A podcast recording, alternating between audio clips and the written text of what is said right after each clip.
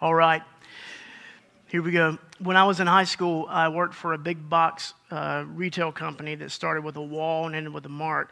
And um, when I worked there, I worked in the garden center.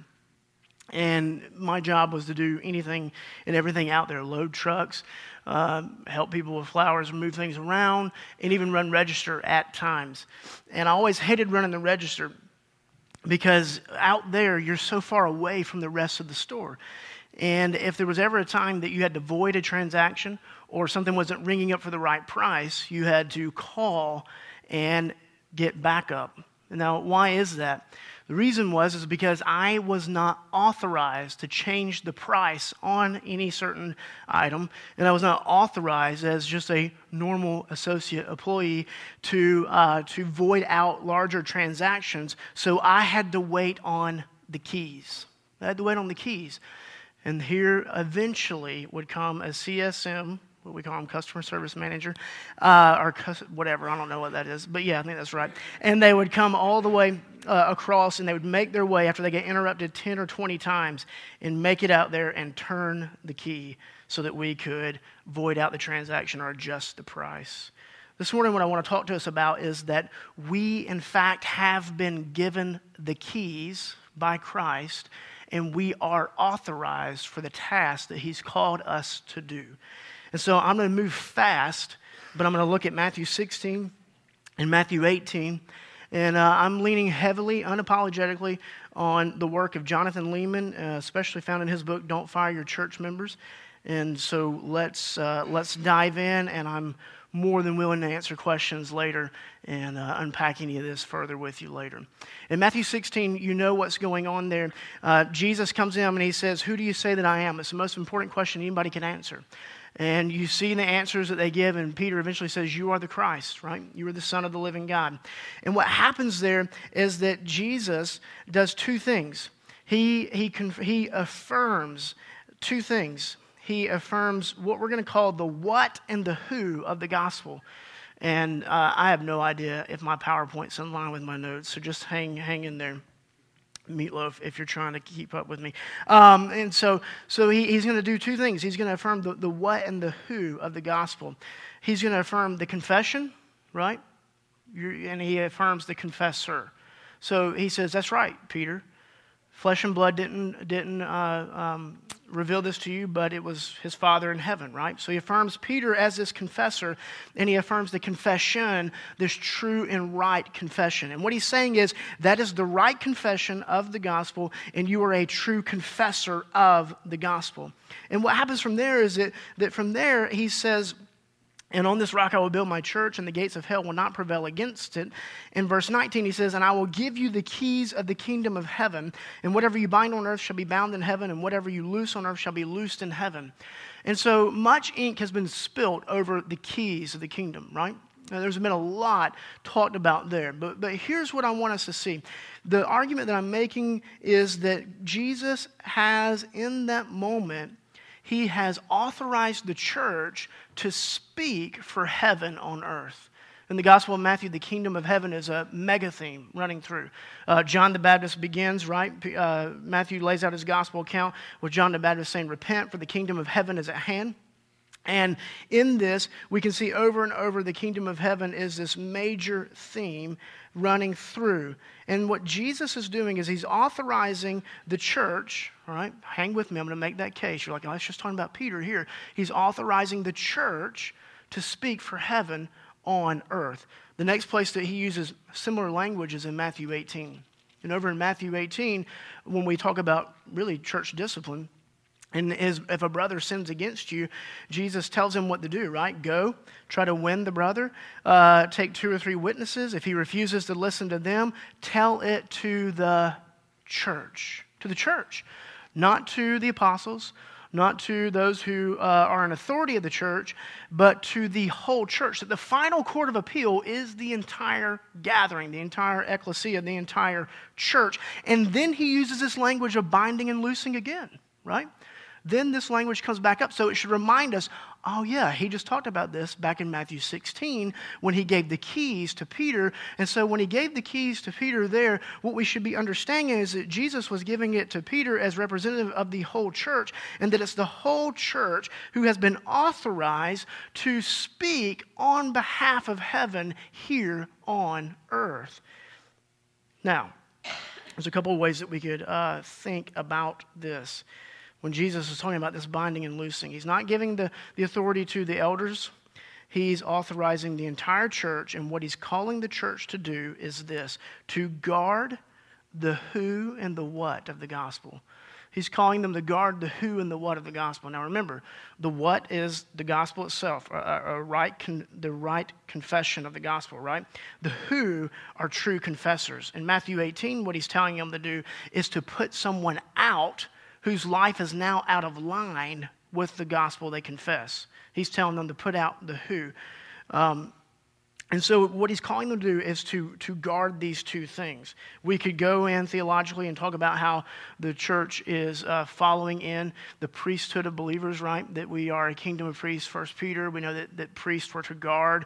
We know that Adam was a, was a type of priest there in the very beginning, and he failed to guard the garden, and he allowed the serpent to come in, and they gave heed to the serpent uh, that they were supposed to have dominion over instead of to God who created them. On and on. We could see this theme, we just don't have time. But that was their job. This is the job of the church. The priest would name you clean, unclean. Remember in the Old Testament, the church is to say, hey, this is the right, con- this is the true gospel. And this is a true confessor of the gospel right here. So when we take, do membership, that's what we're telling the world. We're saying, hey, world, this person is on Team Jesus this person belongs to Christ. We're telling the world when they go out from here, when the church scatters, we're saying if you want to know what a Christian looks like, you look here. You look at our members, they're showing you what a Christian looks like. This is what those who have been saved by Jesus look like. Another way that you can illustrate this, you could use the team illustration. You could also use an analogy of a passport. It's like we're telling the rest of the world this is what a citizen of heaven looks like. Think about Philippians that our citizenship is not here, it's in heaven. This is what a citizen of heaven looks like. So here's what we're saying we're not making them a citizen. We're, we're not confirming that, we're affirming that. We're, we're saying, yes, we believe that you truly understand the gospel and that you are a true confessor of the gospel. Your life is in line with the gospel that you confess, and, it, and you look to be a true Christian. And in the, in the ultimate stage of discipline, what we're saying is, hey, no longer is your life in line with the gospel. We're going to have to put you out now. And we're telling the world, this is not what a true Christian looks like. The, the, lamentably, with tears in our eyes, we're saying this is not what a Christian looks like. And we're making clear to the world the gospel and what Christian life looks like. Let me give you two examples from Scripture where this is happening. Galatians is the what.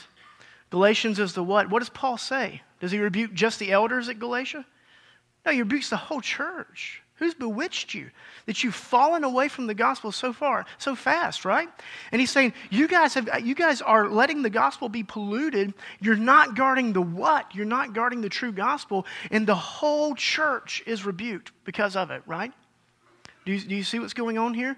Not just the elders. Eh, what we're saying is you have a role to play here you yourself, as, as a member of, our, of, of this church, has a role to play in guarding the what of the gospel. The second uh, example of this in Scripture, so clear of the who, is 1 Corinthians 5.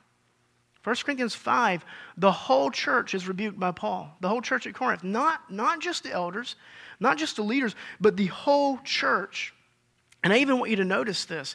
If you were to look at verse 4 of 1 Corinthians 5, he says, When you're assembled, so there you go. When you've gathered together as the whole church, when you're assembled in the name of Jesus, right?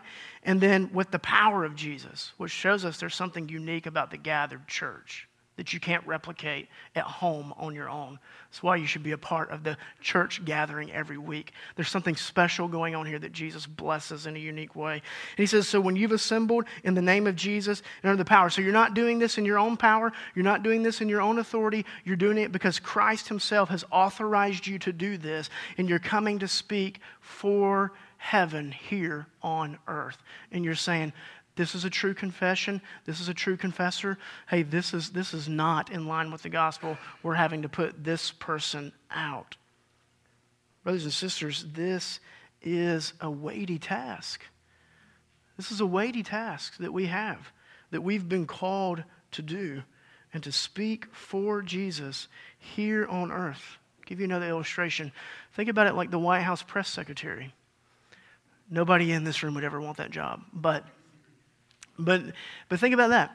Every day, maybe multiple times a day, that person is authorized to speak on behalf of the President of the United States and to stand and to speak for them. They're not making the decisions, they're not, they're not deciding, they're just speaking on behalf. And sometimes they mess up, don't they? Sometimes they misspeak, they misstep, and they have to come back the next day and walk it back, right? And we're going to mess up at times. We're going to mess up. We're going to say this is a true Christian, that's not a true Christian. We're, we're going to mess up at times, but we have been authorized to speak on behalf of heaven here on earth and tell the world this is the true gospel, and this is a true, these are true confessors of the gospel. Now, guarding the what and the who of the gospel doesn't, please listen to this, just happen in the big moments in the life of the church. It's not just when we welcome new members in and just when we do the final uh, stages of, of excommunication. That's not the only times, right? It doesn't just happen in the big moments in the life of the church. No, it's happening all the time. It's happening all the time. Hebrews 3 12 through 14 says, Warn one another every day as long as it's called today, so that you're not hardened by the deceitfulness of sin. Every day, as long as it's called today. I mean, that's all the time, right? To warn one another. And what we're saying is, hey, brother, hey, sister, don't part to the right or the left, but, but follow God's word. Follow, heed his word. And if you'll notice, it, what it's telling you if you read the rest of that passage is this is God's means for preserving you to the end. Hebrews 10, 23 through 25, that we do not forsake the gathering together is, is the habit of some right? But that we would encourage one another toward love and good works, and all the more as we see the day drawing near. That we would encourage. So, so there's corrective, warn one another every day as long as it's called the day. And then there's this, there's this positive aspect of encourage one another, spur one another on to love and good works. Do not grow weary in doing good. Think about all the one another's in the New Testament. I mean, we have to be together. And we have to be intentional, as Ken said, when we're together to do those one another's. Just, just as a quick count, there's at least 23, and they're repeated throughout the New Testament of different commands that we are to do for one another. Brothers and sisters, what I want us to see is that you have been authorized by Jesus for this task. This, this is your job. This is my job that we are to guard one another. We're to guard the who and the what. What's at stake? The witness of the church is at stake. Christ has authorized us to do this so that we can speak for heaven on earth and so that we're giving a clear and compelling and right witness of this is the true gospel and this is what gospel believers look like. If you want to see what it looks like to be a citizen of heaven, you look at our people. That's weighty. We've all heard of how the sinful witness of, of believers has brought reproach on the church because the church has failed in this way. What else is at stake? The souls of your fellow members are on the line. I mean, Hebrews 3 and 10, right? Encourage one another, warn one another. Most important, God's glory and his, and his fame and his renown are at stake here that we are to bring glory to God in the way that we do this. The last 10 days, I guess, we've had the flu in our house, so we're finally coming, we finally come out of that abyss, right? And so, uh, but here, I'm going to be honest with you. We got to a point where I thought if, if I hear one more kid cough, I'm going to lose my mind if they don't get out from under me, right? I, am sick too. I just want to be left alone. If they don't get out from under me, and if I hear them cough one more time, I am going to lose it. It would not have hurt me at all if somebody had texted me and said, Hey, Matt, Love your family well during this week of sickness that you're going through. That wouldn't hurt me at all. You don't have to know much about the gospel to do that, do you? Let me go a step further. It wouldn't have hurt me at all to be humble and say, I need some accountability in this. Would it? Can you pray for me? Because if I hear one more kid cough, I'm just going to go sleep outside. Philippians 1:27 only let your manner of life be worthy of the gospel of Christ that you are standing firm in one spirit with one mind striving side by side for the faith of the gospel. No one can sit this out.